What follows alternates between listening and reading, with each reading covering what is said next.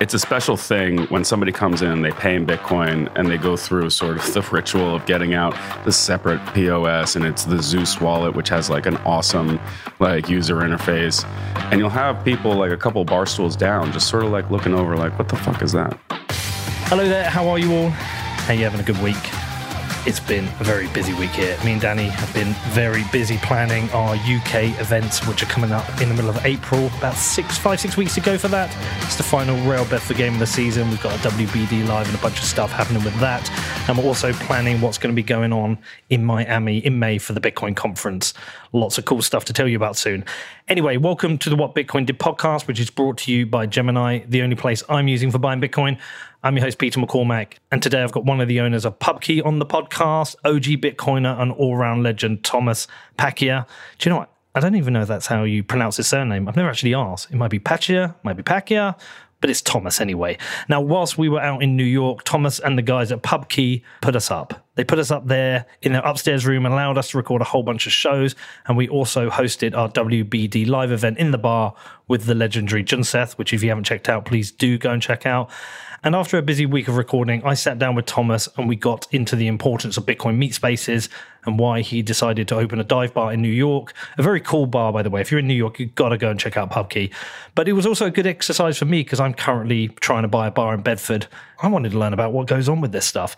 So I hope you enjoy this one. If you've got any questions about this, do get in touch. You can hit me up on my email, which is hellowhatbitcoindid.com, or you can jump into our Discord server. You can go and join our Patreon, which is patreon.com/whatbitcoindid. Don't look at me like that. Sorry. I did 6 weeks of no drinking. And PubKey broke me. I owe Michael Malice dinner. Could be worse. It's a good place to break it. Yeah. Some would say the best. Do you know what? I woke up this morning tired and hungover. I was like, this is why I stopped drinking. It was so hard. Like, I've been pretty good. I was really good when we were away last time. Yep. Didn't drink once. And then first couple of nights, I'm like, no, you guys stay out party. I'll go back to the hotel. I'll go chill. I'll go watch some Happy Valley. And then it's too hard, man. Everyone's drinking. My buddy Cody came in. I met Cody in Vegas. This is a brilliant story, by the way. Cody who? Sure, I don't even know his surname. That's the funny thing. Aren't you going to be his best man? Yeah, I'm now his best man. Yeah. I met him. So I go to Vegas. It was like 2019, World Crypto Calm or some bullshit, 2018.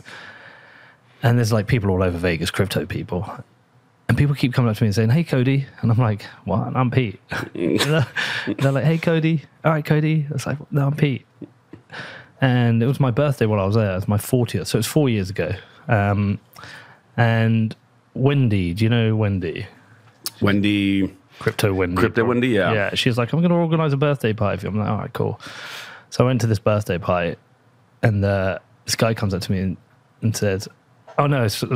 I'm Wendy's with some guy, and I got to him and I was like, oh, hi, how you doing? He's like, yeah, cool. I was like, what's your name? He's like, Cody. I was like, what? I was like, dude, everywhere I've been, people keep saying, hey, Cody. He's like, what's your name? I was like, Pete. He's like, everywhere I go, people keep saying, hi, Pete. I've got a picture. I've got to dig this picture out. We're identical at the time. We're literally identical. And so I hadn't seen him in a couple of years, and he came in, and I'm sat at the bar, and he's like, what are you drinking? Like, he literally came up behind me and gave me a hug. He's like, I haven't seen you in ages, Pete. So what are you drinking? I was like, I couldn't have a fucking sparkling water. So I'm hungover. It's your fault. I'm sorry. We do our best here. It's a hard bar to leave. You at least got out of there relatively early. It's sort of that like casino mentality where like you time warp. You're like getting ready to go, wrap things up around 11:30, and it's just like 3. Oh, what's the license until? Thursday, Friday, Saturday, we have a 4 a.m. and then it's 2 a.m. The rest of the way. And in the pre-times before COVID, this was a much later city. Like it hasn't quite come back yet with those like 2, 3, 4 a.m. hours, which I think is a good thing. Luckily, I don't do the late shifts. I'm more of the day shift at PubKey. I work on my other company in the back of the bar and take deliveries as they come in. But that late shift, it gets weird. It's a different scene. Good staff as well, man. Yeah, they're fantastic. The entire team that we've been able to pull together really makes all this something special. We throw a lot of different looks at people. We got good food. We got, well, I mean, you be the judge. I don't like bragging about any of this shit. Dude, the food's epic. I've had a smash burger every day. Yeah. I think I'll have one before we leave. 100%. They're so good. Actually, that chicken thing we're just... The chicken sandwich is my favorite. Which one? The one with like the katsu. The katsu? Yeah. That's really good. Yeah. And the waffle fries with the cheese dip. Yep. It's so good. Bar food. Dive bar food. It's not dive bar food, dude. That's not dive bar food. It's too good. Everything is better than it should be. Yeah. Right? So it's like we can't really call ourselves a dive bar, right? Because it's like a new bar, and we're throwing a lot better quality than a dive bar would typically have. But at least have that feel and have everything be better than it ought to be is sort of the ethos. And Dave is from the same part of Ireland as my dad. That was hysterical. Yeah. Yeah. Dave's great. Did you hear that? No. So whenever I'm like, hear an Irish accent, I'm like, oh, my dad lives in Ireland. They're like, where is he? I'm like, he's in Donegal, and they're always from like Dublin or something. But my dad's from Laois. That's where he grew up. And he's like, I'm from Laois. I was like, fucking hell, my dad grew up in Abbey Leaks. He's like, shut the fuck up. Yeah. Obviously that's a good man. You got to have an Irish bartender in a New York bar. And he's like a neighborhood like stalwart. Like he's been at a lot of other bars in the neighborhood. He just knows like West Village bar culture, like, you know, extremely well. He's musician. Yeah. He's been with us since the beginning. He also bartends over at Arthur's Tavern. Arthur's Tavern was a COVID casualty, but it's like a blues jazz bar, that's been around forever. And then they cleaned it up, reopened, and now it's sort of like slightly more elevated cocktails and stuff like that, but just nice to have it back and not lose all of these things to, the last couple of years. A lot of bars got lost here, right? Oh, a ton. And mostly dive bars. Mostly those like family-owned like places that have been around for, 30, 40, 50 years. Real like institutions have fallen off, especially in like the East Village, where you had some of them hanging on a little bit longer than, maybe they were able to because of gentrification, things like that. Neighborhoods change. But yeah, COVID and a lot of the policies sort of were the final nail in the coffin here for a lot of businesses. Yeah. It's very cool, man. Thank you. Thank you. I think I saw it just I told you I'm buying a bar. Yes. Yeah. It's fantastic. Yeah. Don't do it. No, I'm definitely doing it. It's the hardest thing I've ever done by far. I mean, I've done a lot of hard things. Run a football team. Yeah. I mean, the football team has a bar in it, but I'm actually buying a bar. So anyone listen, I'm literally buying a bar. I compare it to Bitcoin mining. It's very rewarding if things go well. There's about 1 million different ways you can kill yourself, or just like, something catches on fire, God forbid. It's extremely difficult, but when it works, it's very, very rewarding. Like last night, for example, people coming out for your show, there were some like real old guard Bitcoiners that had come in and, saw it for the first time. And that was a very special moment. Like the rip with Junseth was fantastic. So the highs are very high, I would say. But then you also have to deal with all the other shit, the liquor license and, the neighbors and, every little thing that can go wrong typically does. And it can be a lot. Do you get a lot of shit from the neighbors? No, on the whole, they really like us. We cleaned up the block. So this is, a bit of a shadier block post-COVID. We got people from the park. So having a business that's open and open late has really changed, I think, the neighborhood quite a bit for the positive. And I think most of the neighbors are very appreciative of that, which is also a good feeling. Like not just the Bitcoin community coming in and having those conversations with folks I've been talking to for like a decade, having, other bars, restaurants, hospitality industry come in, neighbors, West Village coming in. It's also like a very cool like mix to throw together. Hospitality plus Bitcoin has like, its own thing. Okay, prepare me. Yeah. What am I not ready for? Oh my God. You have a pretty thick skin, right? I mean, having a podcast, I feel like you already are prepared to receive, criticism and feedback in a way that was far more advanced than what I had going into this. Dude, it's like leather, the skin.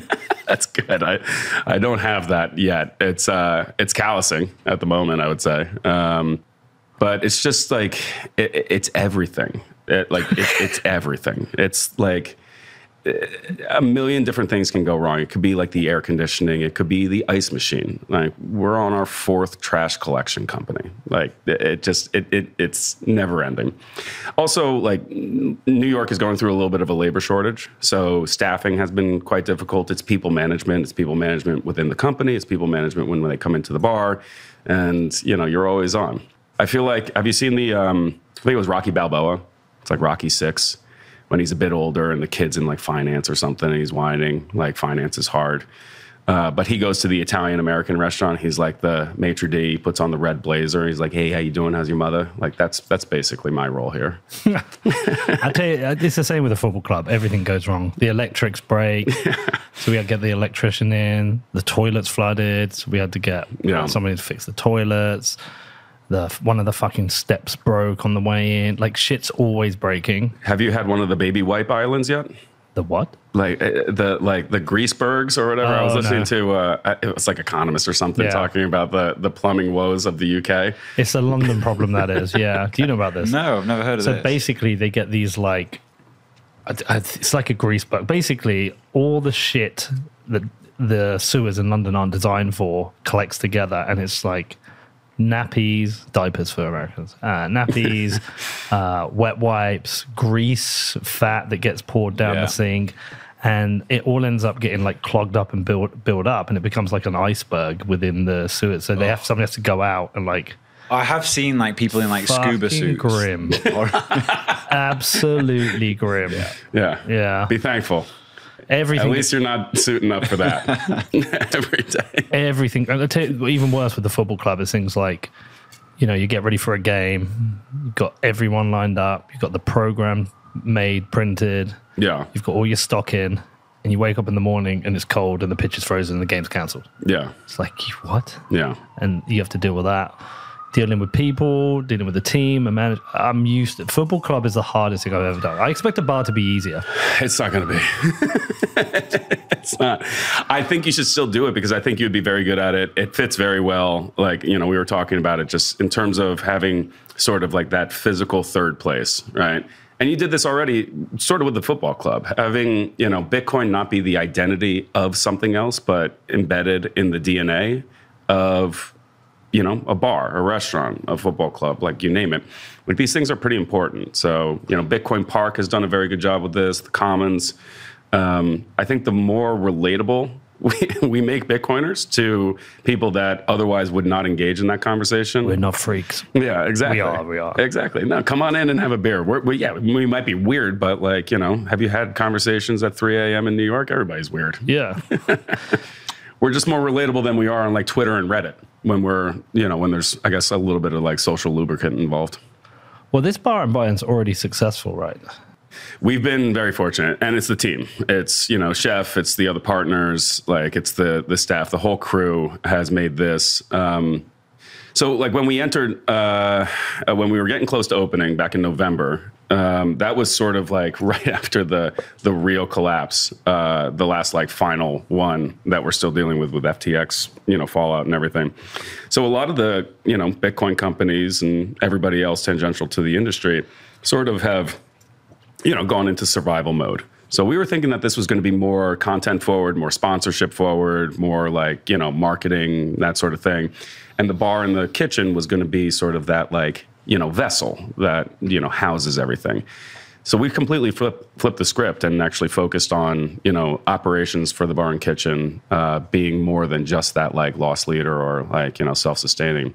And it's been great. Like we have gotten way more support as just a New York bar that does some Bitcoin stuff than, you know, the opposite. We still host Bitcoin events and those are extremely well attended, but it's really the combination of the two that has gone really well so far. So hopefully we can keep it up. It's having that space, man. Like I say, this bar and buying's already very successful. Yeah. And it opens a couple of days a week. Yeah. It's like Thursday, Friday, Saturday, but the main trade is Friday, Saturday night. Yeah. But like there's so many things I've got coming up where I think I can use it. I've got our event on the 15th. Well, after that's done, it's like, hey, let's all go to my bar. You know, that I could do it on the Friday night. I can host meetups. There's so many things I can do where I need a space and now I've got a space.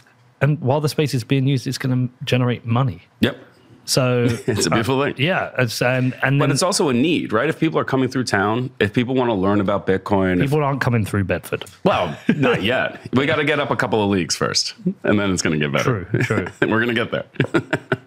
I'm very proud of, I'm a big Bedford supporter. It's very cool what you've done with the club. Man, fucking defeat the other day, though. It wasn't great. The Captain Morgan goof at the very end, just like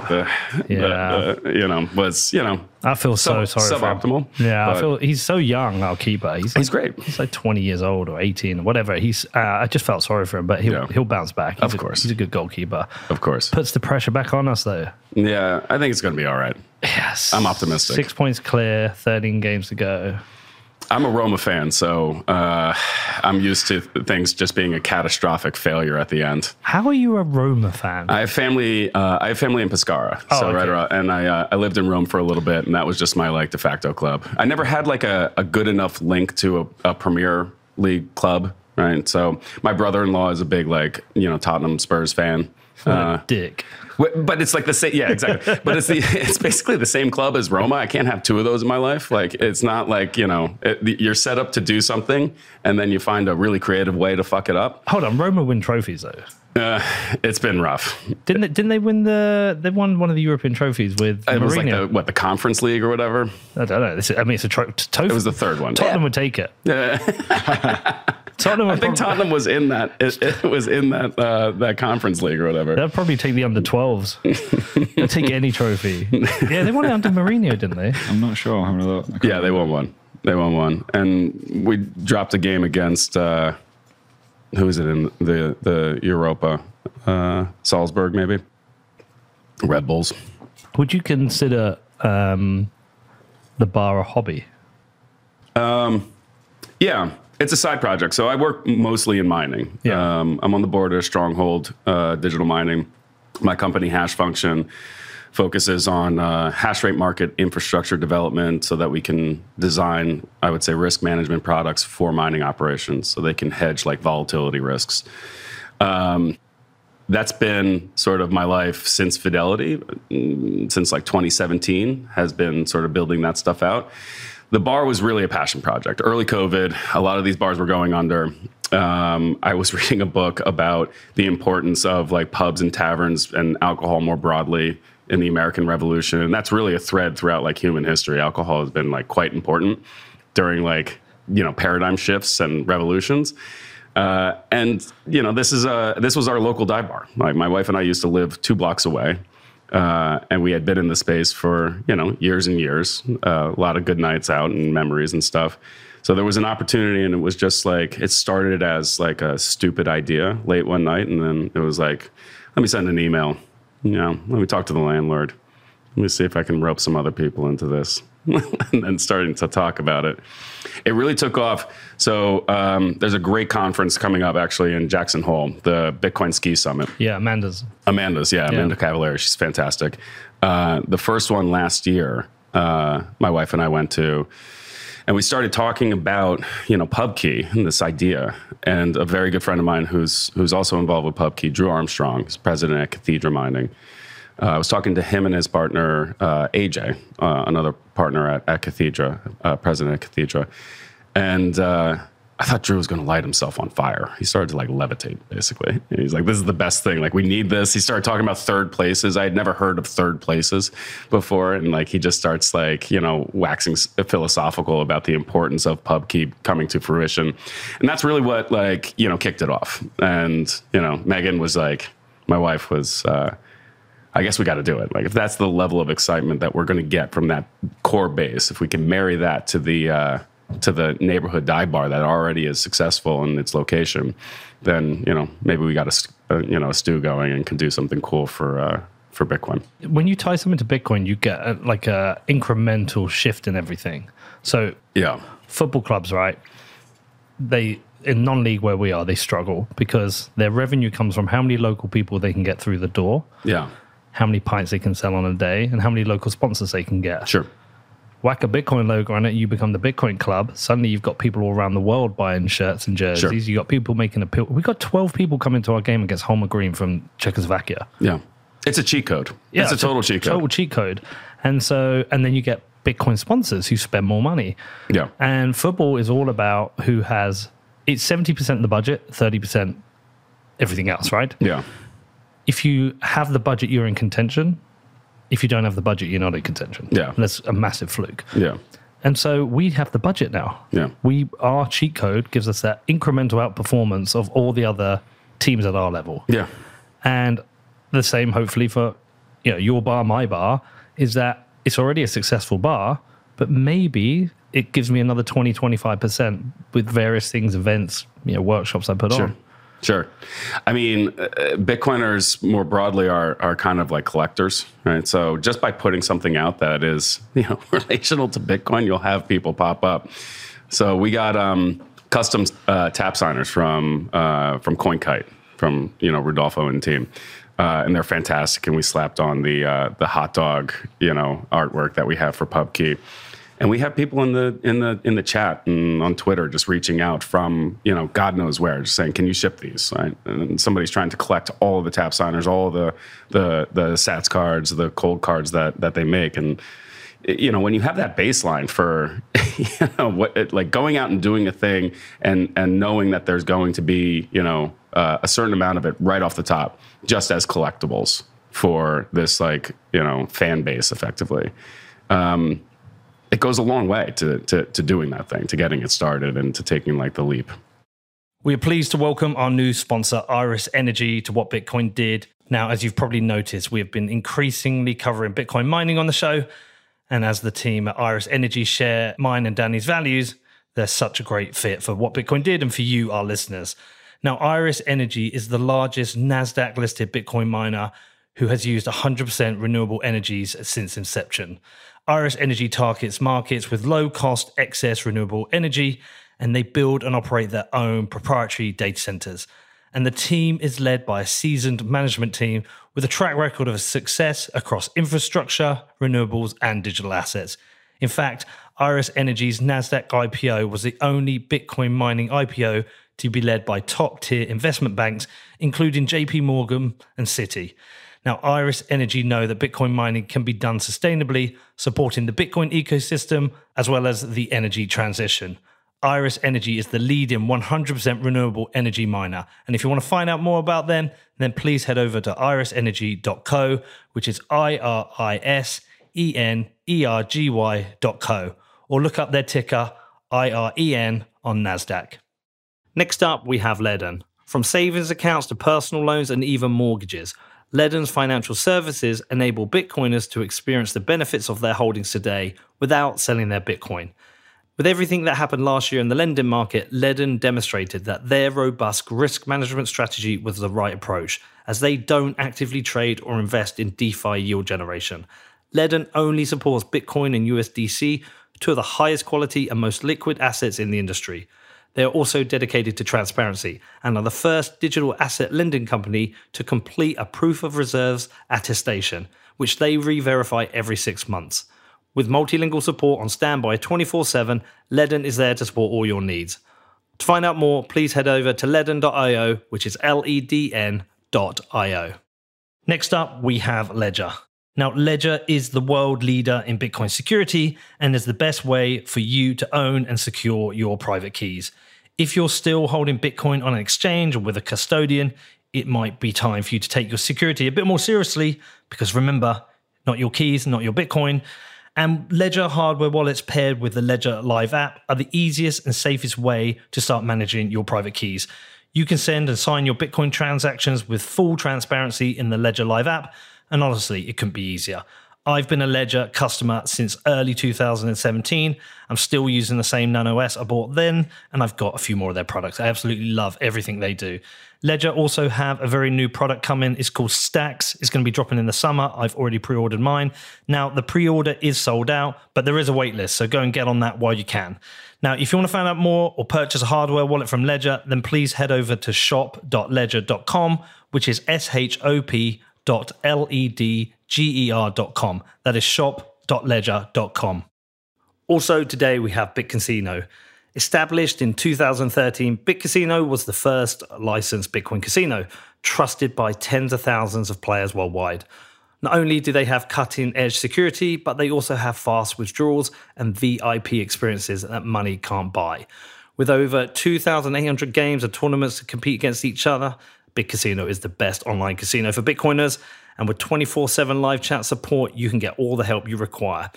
To find out more about BitCasino, the first Bitcoin casino to win an EGR award, head over to bitcasino.io, which is bitcasino.io. And please remember to gamble responsibly.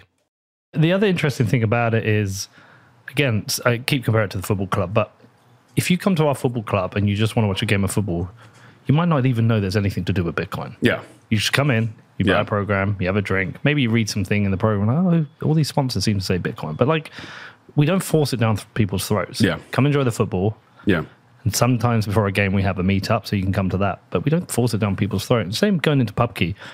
You could go in there and not know this is a bunch of Bitcoiners. Yeah, most people do. Yeah. I mean, it's the difference between identity and DNA, is sort of how I've phrased it before. Because it's... you know, it's a special thing when somebody comes in, they pay in Bitcoin, and they go through sort of the ritual of getting out the separate POS, and it's the Zeus wallet, which has like an awesome like user interface. And you'll have people like a couple of bar stools down, just sort of like looking over like, what the fuck is that? What's going on there? Yeah. Do you get people asking and talking about it? All the time. What's with the Bitcoin stuff? Have you orange peel people in the bar? All the time. Sweet, man. All the time. This is why we need more of this. I mean, look, the bit license, thanks to current NYDIG employee Ben Lawsky, is not doing us any favors. We'd like to be able to do more, but, you know... How does that hold you up? Well, I mean, it'd be nice to buy and sell Bitcoin in the bar, right? What if we had a little, like, Western Union window or something like that? Even a Bitcoin ATM calls into question, like, way more than, I think...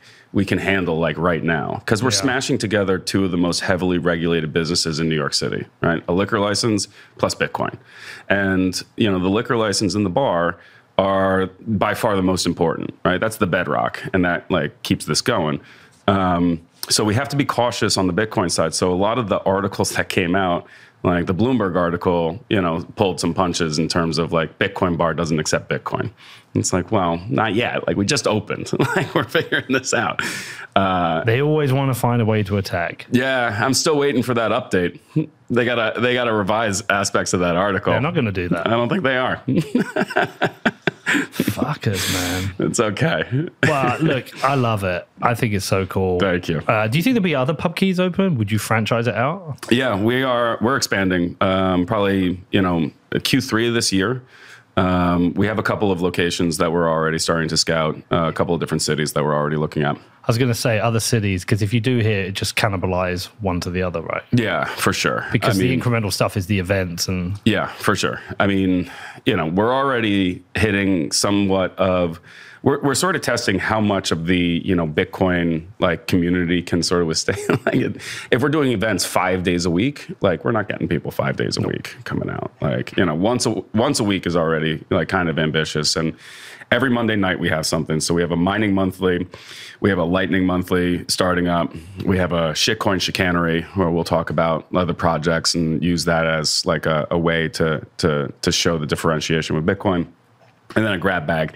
So on Monday, February 20th, we have the Bitcoin Policy Institute as the first like mystery grab bag one. And that'll be like regulation, policy, arts and culture, whatever. But we'll see how it goes. So far, those have been exceptionally well attended. Like we've gotten 50 to 60 just for, you know, updates for, you know, network hash rate difficulty, current events, Q&A, a little bit of gossip, a little bit of shit talk.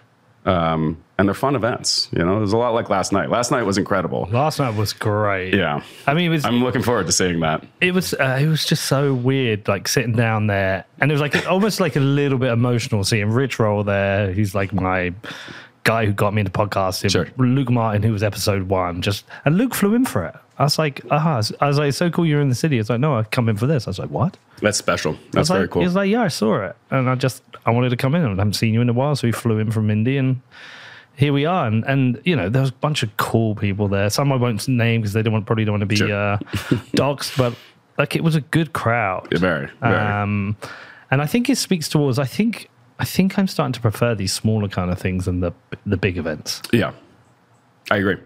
The same with conferences. That's why I really like. That's what I mean. Yeah. Yeah. Like, but even the smaller conferences, like Honey Badger in Riga, probably my favorite. Jackson Hole Ski Summit, phenomenal. And they're like these more like smaller, intimate events where you have some other things going on. I still like, you know, you got to go to Bitcoin Magazine. Of course, man. Because it's just a massive shit show. And it's cool to have that different look. But, you know, it's nice to have something that's a bit more permanent, where people can sort of like pop in and out, like you know, a pub. What are going to be the additional challenges of having multiple bars? Are you going to have to find like someone per city to own it? Yeah, definitely. Quality control. So one thing we've been toying with is making the content studio sort of what links each one of the locations, but having each one of the locations be like hyper-localized. So in New York, it should look like a classic New York dive bar. If it were like London, it should look like a classic English pub. Or if it's, you know, in, I don't know, Montana, it should look like a roadhouse. If it's in Bedford, it should look like a shithole. I don't know. That place looks pretty awesome that you showed. Dude, honestly, it's the best. I cannot wait. If I get it, I think I get it on the 6th of April. Very cool. Which is very cool because we're running our end of season events 14th, 15th, 16th of April. I wish you could come out. I'm sure you probably can't. I could try. We'll see. It's a negotiation with my wife. We got 2 little ones, so it's, you know. Can't have a family trip? A juggle. We could do that. Hey, careful what you wish for. My youngest is an absolute wrecking machine. How old? 2. That brings us to football. You say to your wife, I'm taking you on a holiday to the UK. We're going to London? No, we're going to Bedford.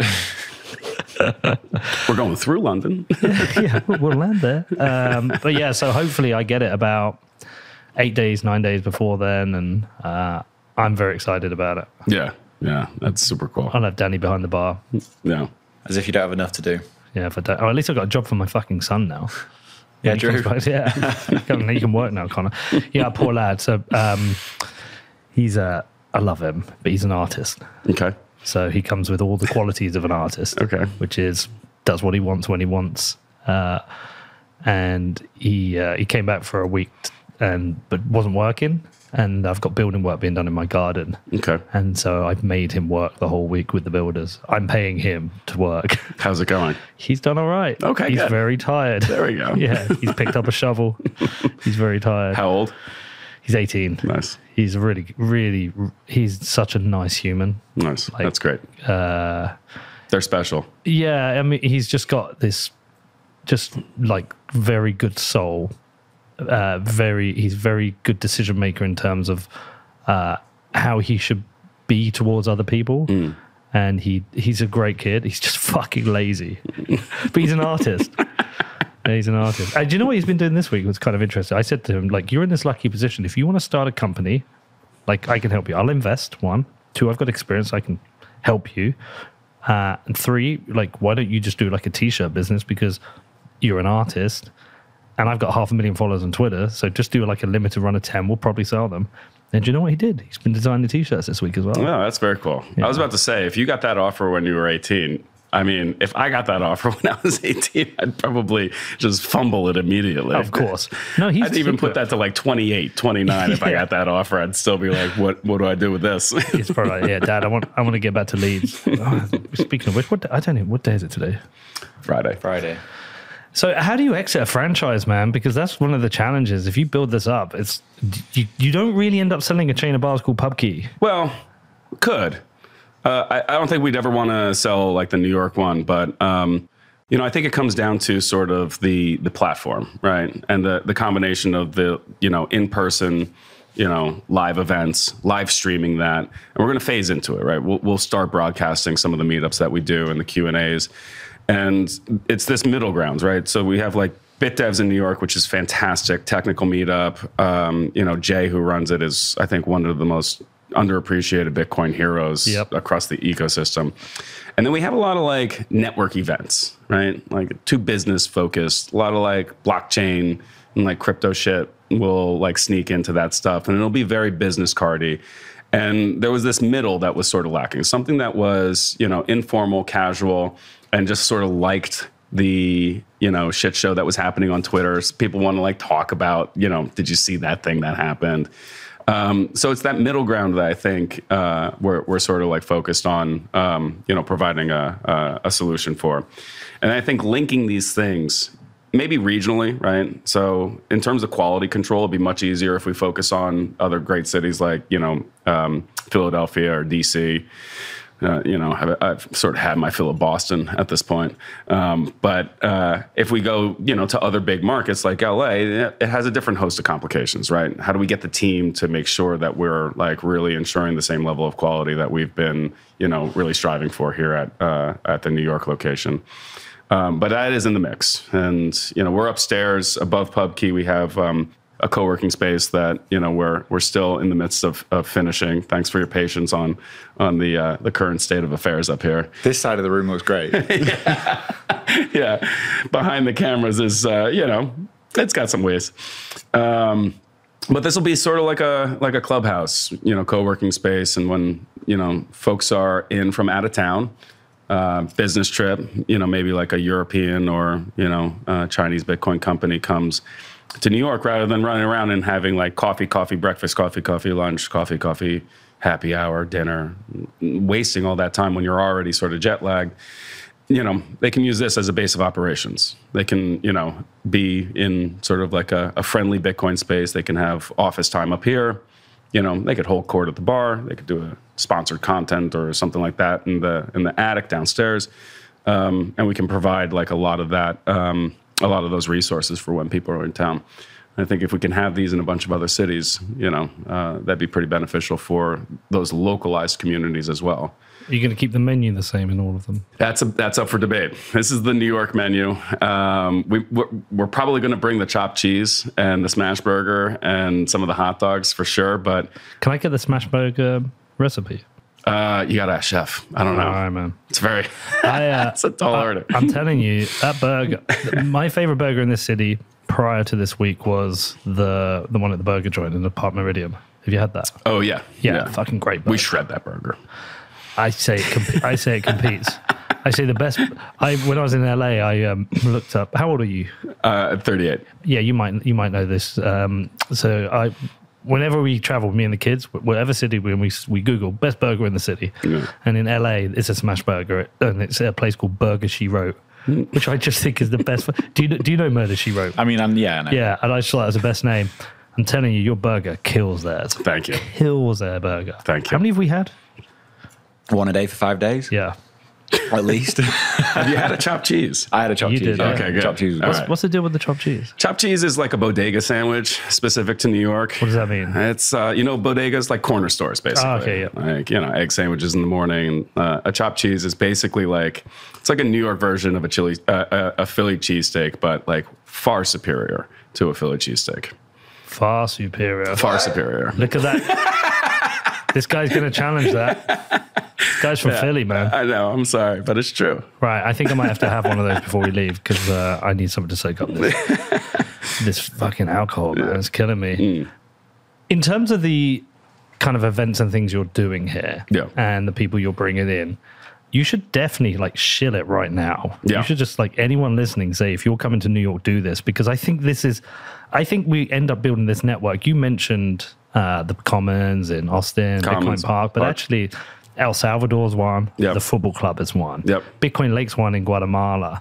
Like this, they're like a network of nodes. Reciprocity. Yeah. We're building this network. It's like these these nodes almost. Bitcoin John in Philly also coming along really nicely. A great meetup there. Bitcoin John. I don't know. It's a Philly thing. John. Yeah. I was gonna say because a John is a toilet. I think it's JAWN, and you can use that word as filler for like it can represent anything. It's a it's Philly's weird. Yeah, it's weird. It's a little weird. Fuck the Cowboys for all my Philly fans. But yeah, like this network works. Firstly, we come in, Yeah. You know, we cross over with you guys, we're here. But like, shit it, who do you want to hear from? Who should be coming into town? Who should be contacting you? Bitcoiners. Famous ones, non-famous ones. Anons on Twitter. Like, you know, really whoever. And we also want to open this up. We want to make it as accessible for non-Bitcoiners. You know, I think that I agree with Junseth. You have to go through your shitcoin phase to get to Bitcoin. We get a lot of shitcoiners coming in and talking about, like, you know, we want to do special events for this and that. And it's like, we keep it, you know, pretty specific to Bitcoin. Like, and we are hopefully going to be a mechanism for them to, you know, progress along that journey that Junseth was talking about last night. But every Monday we do something here. We have special guests. So the first mining meetup we had Edward and Daniel, formerly of Brains. They have a new project together that they're working on that I don't think is public quite yet. But, you know, two of the best possible first guests that we could have had from the mining industry. The second one was Amanda Fabiano and Brendan from Galaxy's mining team. Right. Also fantastic.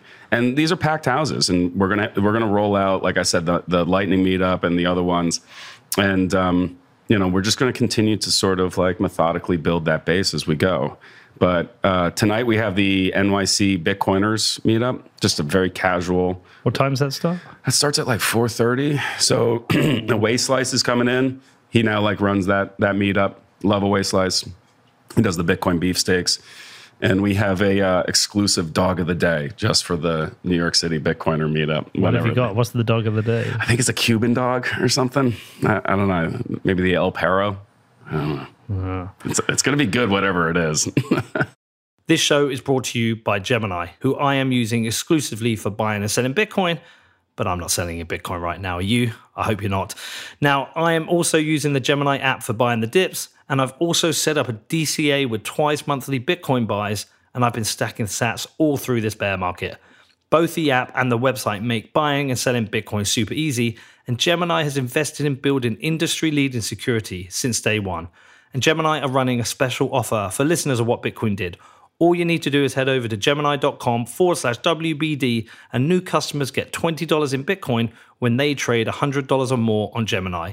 If you want to find out more, please head over to gemini.com/WBD, which is GEMINI.com/WBD. Next up, we have Wasabi, who I will now be using to make sure I keep all my Bitcoin private. Now, Wasabi 2.0 makes Bitcoin privacy effortless as a wallet has introduced privacy by default. Rather than having to choose to CoinJoin like in Wasabi 1, this is all done automatically. So all you need to do is receive your Bitcoin, wait for the CoinJoin, and then you can send privately. All the magic happens automatically in the background, which is a massive UX improvement, something, you know, I'm always moaning on about.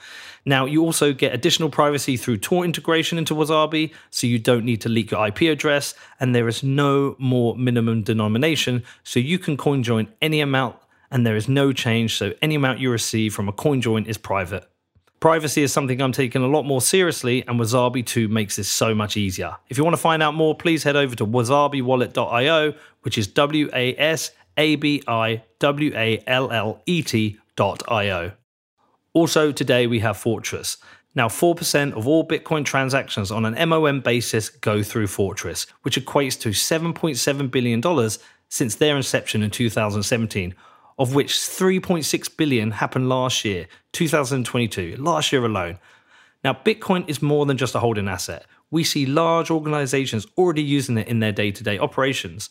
And if you want to do this, you do not need to overhaul your system. You simply need to integrate Fortris to handle all your Bitcoin treasury operations.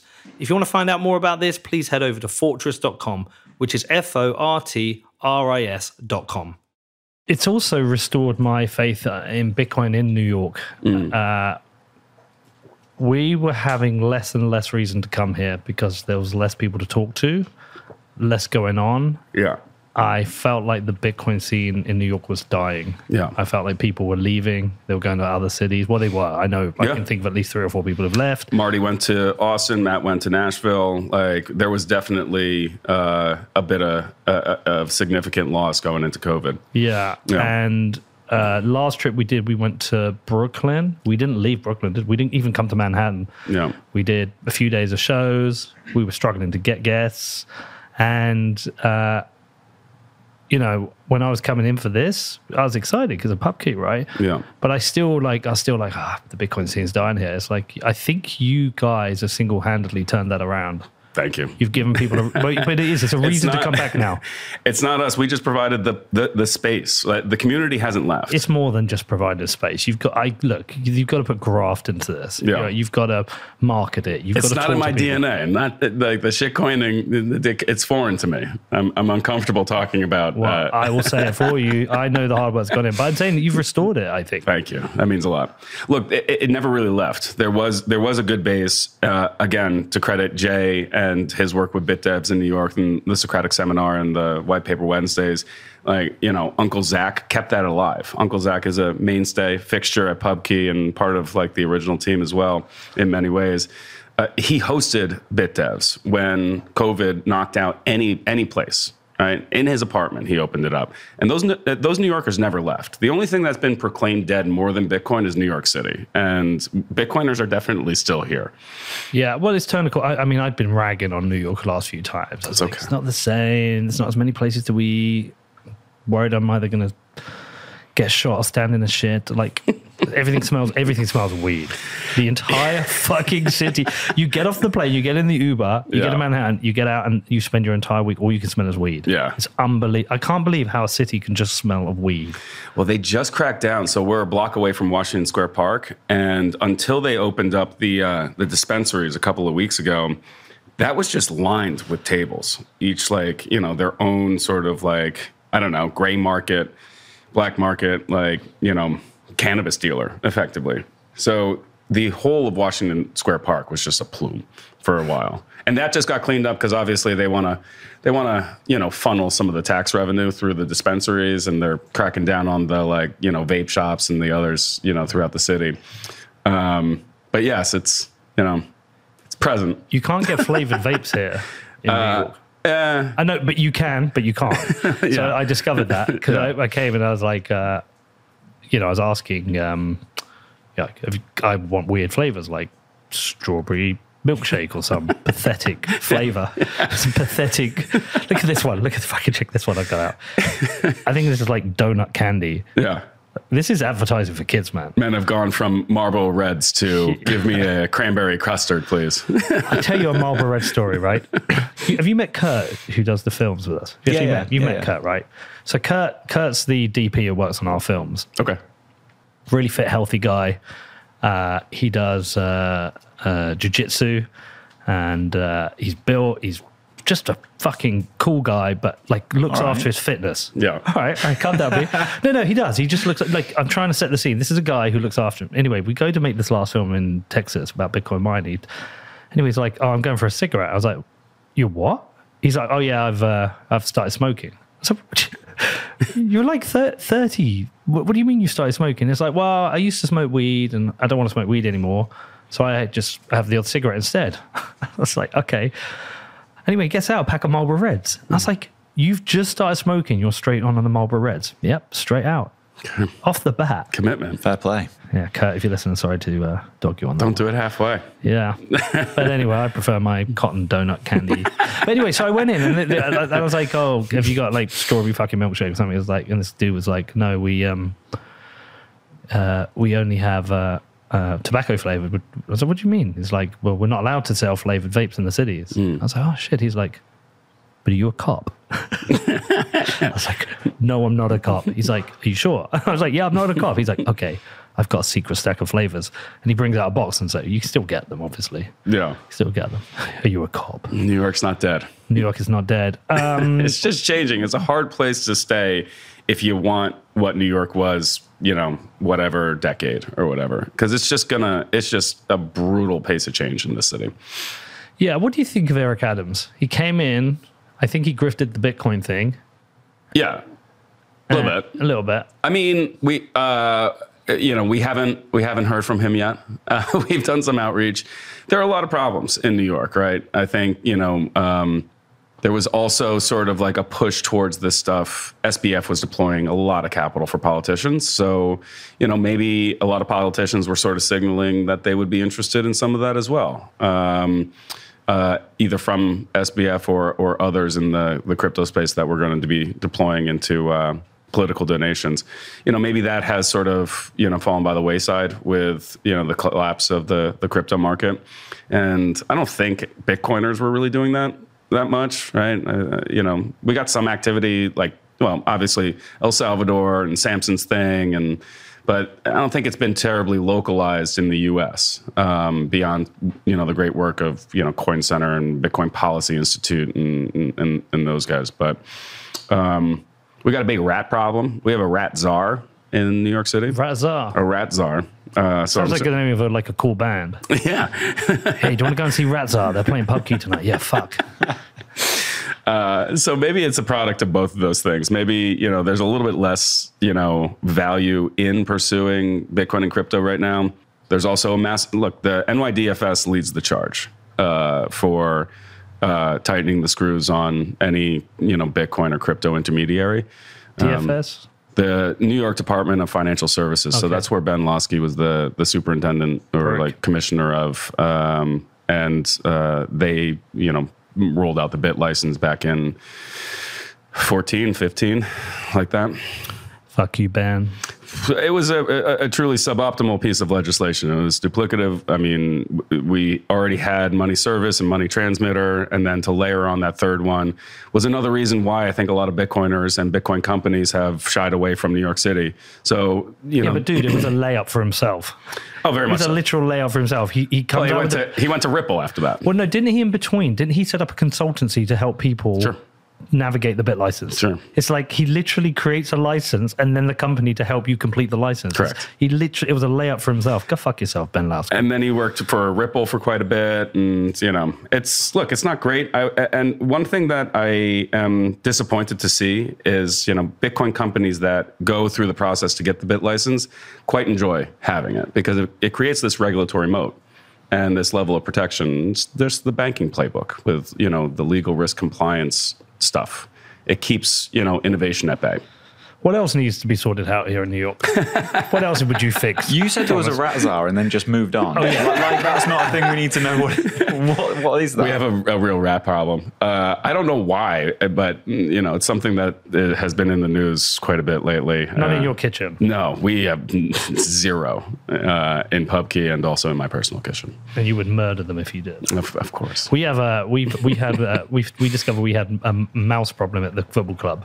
Because we had the electrics went, okay. And it turned out the mouse was chewing through the wire. Okay. So we had a mole problem. Moles in the football pitch. Okay. Coming up and just creating holes. Mm. And we had to kill them. I felt really bad. Yeah. Catch them, kill them. Yeah. It's like Caddyshack. Yeah. So how big is this rat problem? You say you have a rat problem. PubKey does not have a rat problem. I know, right? PubKey doesn't have a rat problem. We have no rats whatsoever. But very tasty burgers. What, rat burgers? The rat burger. The smashed rat burger. On one of the, so we have the wheat paste in the bathrooms, and one of them has it's the dirty dogs, and at the end it's like no rat, and then apostrophe, okay, maybe a little rat at the problem. People have been drawing all over those, haven't they? Yeah, which is exactly what we wanted. So we'll refresh those maybe like once a quarter or once every 6 months with like completely new like styles. So we'll probably have the same three, but either, you know, a completely new style or sort of like a reimagining of the of those, and then we'll just paste them right up. Have you not seen the videos of the rats on the subway? No. Pizza rat? Pizza rat's a celebrity. They're fucking big. They're quite large. I think the Norwegian, like, brown rat, I think we have. They're Norwegian. And is it like a citywide problem? It's just a subway? Very much so. Like, how do they deal with that? I don't think that... I think the czar needs to get to work. Come on, rat czar. Come on, rat czar. Who's the rat czar? I hope they have a really cool name. You need a cool name to be a rat czar. Yeah, it's going to be Kevin. Kevin the rat czar. What else? What else is going on in the city? Well, I don't know. I think it's coming out of COVID still. Hospitality is still struggling a little bit. Like we were bracing for, you know, January and February are supposed to be historically slow. Just a really hard grind for all bars and restaurants and hotels to get through. We had a good pop, right? So we had, you know, the Bloomberg article, the Eater article. We opened at the right time. We were a bit of like a service hospitality industry bar after hours. And we have had like a lot of these events that have really like clicked for us during what was supposed to be a really rough stretch. So we were very, very fortunate. But I think, you know, it can't be understated how difficult it is for a lot of other businesses in hospitality throughout the city still. Like, you know, tourism definitely has not come back yet. You know, the holiday season wasn't what it like used to be in the pre-times. Some of it was self-inflicted. Like New York got hit very hard, very early. But I think that we sort of held on to some of the COVID policies a little bit longer than needed. I was meant to come out here for my daughter's birthday a year ago. Mm. She was going to turn 12, so it's just before her birthday we booked to come out. I was taking her to see Billie Eilish at Madison Square Garden. Her and her best friend. Nice. Booked the flights, the accommodation, the tickets, which weren't fucking cheap. Yeah. Anyway, turns out that Madison Square Garden would not let you in unless you were vaccinated. Yeah. Yeah. And it was any age. Yeah. I didn't want my daughter to get... I'm vaccinated. I didn't want my daughter to get vaccinated. Even if I wanted to, you couldn't get vaccinated in the UK if you were under 12. Yeah. So it got to about a week, 2 weeks before, and it's like, we can't fucking go. Yeah. We can get to New York, but we get there and we're not allowed in the venue. Yeah. It's like, what the fuck are you doing? So you've just cost... That's one example of a group of five people who would come in who could not come. Yeah. It was panic. You know, it hit New York pretty hard. Like, we had just like shipping containers as like makeshift like mortuaries for a period of time. They brought in a like hospital ship, didn't they? Mm. Yeah. So it was panic, and that was in like the really early days where we didn't know if kids were getting infected. Yeah. And we didn't know what was coming out of, you know, other countries. For before Hash Function, I ran a fund, small fund, three, you know, myself and two other partners, called Hodl Capital, and we had planned. One of them is Eric Boskel, who does work on Eric. Eric is a very dear friend. Underrated Bitcoin. I wish we heard more from him. He's great. He's cranking away on LibBitcoin. Yeah, major progress, and I, you know, do what I can to help the LibBitcoin project as well. I think alternative implementations and diversity of core development teams is really important, and it's really Eric. It's LibBitcoin and Bitcoin knots, right? Like LibCash. Yep. And I think LibBitcoin is making real progress. Thanks, like, to Eric and his team. But anyway, we had a conference scheduled in. It was really Eric's conference that I was helping with. The Vietnam one. Yeah, the crypto econ one. Yeah, I really wanted to go. Oh my god, it looked amazing. Eric was there weeks earlier. Another partner in Singapore was like, "It's fine, you can come. This is not a big deal. Like, you're not going to get corona, but you might get the flu. You can't get the flu. If you get the flu, they're going to throw you in quarantine. It's going to fuck the entire trip." And it's like, okay. And then he calls back like 3 days later and is like, cancel everything. Don't, you should not come. And we lost like most of the speakers, but it was still very well attended. I think, you know, the capacity was like 100 people. We still had like 80 local. And I called in, you know, from like, you know, 3 a.m. to do my little presentation as part of the conference. And it was still good. But, you know, thinking back to that level of panic and how it ramped here, like, I can understand where some of the misguided policies that I think we hung on to way too long in New York City, like where it came from. But we're still like working through like some elements of that. I mean, I think I understand. I mean, I had a bad initial reaction. I was like, yeah, lock us down. Fucking sort it out. I did an interview with a doctor who a friend of mine I went to school with. He said to me, he said it was weird, Pete. He cried during the interview, actually. Like, I always remember that. He said, we had a couple of people walking, and then within a few hours, it was a trickle. And within 24 hours, we had to, I think it was 24 hours, 48, I mean, I can't remember what he said, but we had to declare an emergency. Mm. And he said people were coming in, they couldn't breathe, and people were dying. Mm. And I think, I understand the strong reaction to begin with. It was when we started to learn what this was really about that people refused to walk it back. And America was a great lens for this, because we'd come over to make the show, and we would go to New York and see all the restrictions, and then we'll go to Texas and see no restrictions and nobody with a mask, and Texas was flourishing. And so you could identify. I think, and that's the problem of politicization of things here in the US. You could see that Texas understood very early on and changed its policies in the right way. Yeah, and other people didn't. It could have been accidental, right? It could be cultural. The reasons why, you know, Texas and Florida approached it in what I think was probably a better way than like some other ones might have been, you know, somewhat accidental. But I think, you know, letting go of a lot of this stuff is difficult for people. You still see some kids, you know, recess outside masked up. I know. Working through the anxiety, like it's very difficult. And there's not, I think this is a global problem. There's not a lot of mental health support. And when I see stuff like that, it's very sad to see. It's like, you know, letting go of that fear and anxiety and those nerves. Like there's a reason to do it. And look, maybe some people are very high risk, and that is, you know, something that makes them, you know, feel better that there is like a layer of protection. But I think that there are probably a segment of the population that's still holding on to, you know, that fight for anxiety around COVID. There is that. Also, it's hard to admit you were wrong. Very much so. Which I personally had to walk back on a few things over the years, but like it's very hard. It's hard at first, and when you do it, it's actually very cathartic. Yeah. I encourage people to do it. If you've got something wrong, come out and be public and say it. You'll be surprised how much support you get from people, what a weight it lifts off your shoulders. Sure. What can we do to help you, man? PubKey. Let's look, we loved having you all week. It was really special. The people that you had come in to interview, sticking around, being at the bar. I also love this stuff. You know, my wife and friends are tired of hearing me talk about Bitcoin, and this is really a vessel for me to make new friends and connect with old friends in the industry. It's special to have people coming through, and you know, if they're presenting or just having a beer and, you know, hot dog at the bar, like it's pretty cool. But yeah. You know, we'd love to collab on anything in the future. How we can help your bar, how we can help Bedford. We need a supporters club here. Yeah. So that's one of the things that would be great to have a supporters club here. We will support that. Send you. I've got something for you. Oh, ha. Do you want a live on set present? Sure. I've got two things for you for your bar. Give me 1 second. Thank you. I'm glad I just remembered that. Your wife's sick of you talking about Bitcoin, and then you came on a Bitcoin podcast and didn't talk about Bitcoin. Yeah.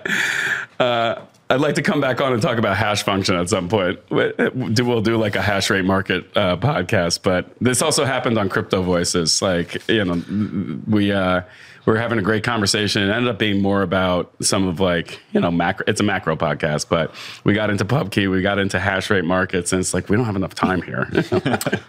So this isn't me leaving Bedford thinking, oh, I should bring something for Thomas. This was me packing up this morning thinking, oh, I should give these to Thomas. So this is, here we go. Ugh. So you might want to put an iron over that, but you hang that up behind the bar. That's excellent. But this is for your match days. Excellent. So you've now got a Rail Bedford flag. Think about this flag is, this is the one I has traveled around with me. So it's not special, but it is dirty. That makes it special. So, but that's for the bar. Like, it's been traveling. This is great. Thank you. This is what I need to get out to Supporters Club. There's one in, I think it's Minneapolis. Like, there's about 10 of them. We get together for like every game. Really? Yeah. So it's the time zone is a little hard because we don't open until 1, but we could. You know, as we open up upstairs, we want to have a little bit more co-working space in downstairs, you know, coffee, pastries, things like that. Yeah. Like, we'll be open for the games at that point. I think if it became a regular thing, people would come regularly. I think get it behind it. I think it helps maybe, well, I thought it would help when we were in the city. It was a Tuesday. Right? Yeah, but like, it's either going to be 10 a.m. on a Saturday. I guess if we're in the city, it's 10 a.m. on a Saturday, people will come out. Yeah. They'll come out. For sure. Well, listen, I will definitely be picking your brain on the bar. If you become the supporters club in New York for this, that would be great. Sure. Anything we can do for you, can give us a shout. We've loved being here. Your team are amazing. Thank you, brother. It's going to sound really kind of pathetic, but it kind of felt like home straight away. Awesome. I'm happy to hear it. It's like that Cheers thing. You know, obviously, you know Cheers. Sure. Yeah. It just felt like home straight away going in there. Everyone was cool. Everyone was great. And so thank you so much for your hospitality. We will be back. That's awesome. And we will do something again when we're here. That sounds great. It was great having you guys here. Thank you so much. Do we want to pimp anything else? Just PubKey for now. PubKey now. All right, man. Thank you. Good luck. Congratulations. Thank you. Okay, what do you make of that one? Do you enjoy that? Thomas is such a great guy. It was very cool to hang out with him and his colleagues from PubKey during the week. I mean, we spent most of the week upstairs either recording shows or downstairs in the bar, drinking beer, eating their amazing smash burger. So if you find yourself out in New York, please do go and check out PubKey. Go and say hello to Thomas. They're doing a really great job. The bar's so cool, basically. If you're not into Bitcoin, don't give a shit. It's a very good bar. But if you are into Bitcoin, then it's an even better bar. So definitely go and check it out. We didn't get into Bitcoin too much with this one, but you know what? I really enjoyed this chat with Thomas anyway, and I still have no idea what a PubKey is. So if somebody wants to help me, please let me know. No, I'm just winding you up. That's Danny. Danny told me to say that. Anyway, thanks for listening. If you do want to get in touch, please do jump into our Discord server or drop me an email. It's hello@whatbitcoindid.com. Go and check out our Patreon. We've been posting exclusive bonus content up there. That's patreon.com/whatbitcoindid. And if you're in the UK and you want to come to our live events, or all the things we're going to be running in April, go to whatbitcoindid.com and click on WBD Live. You can find out more about that there. Okay, enjoy your weekend, and I will see you all next week.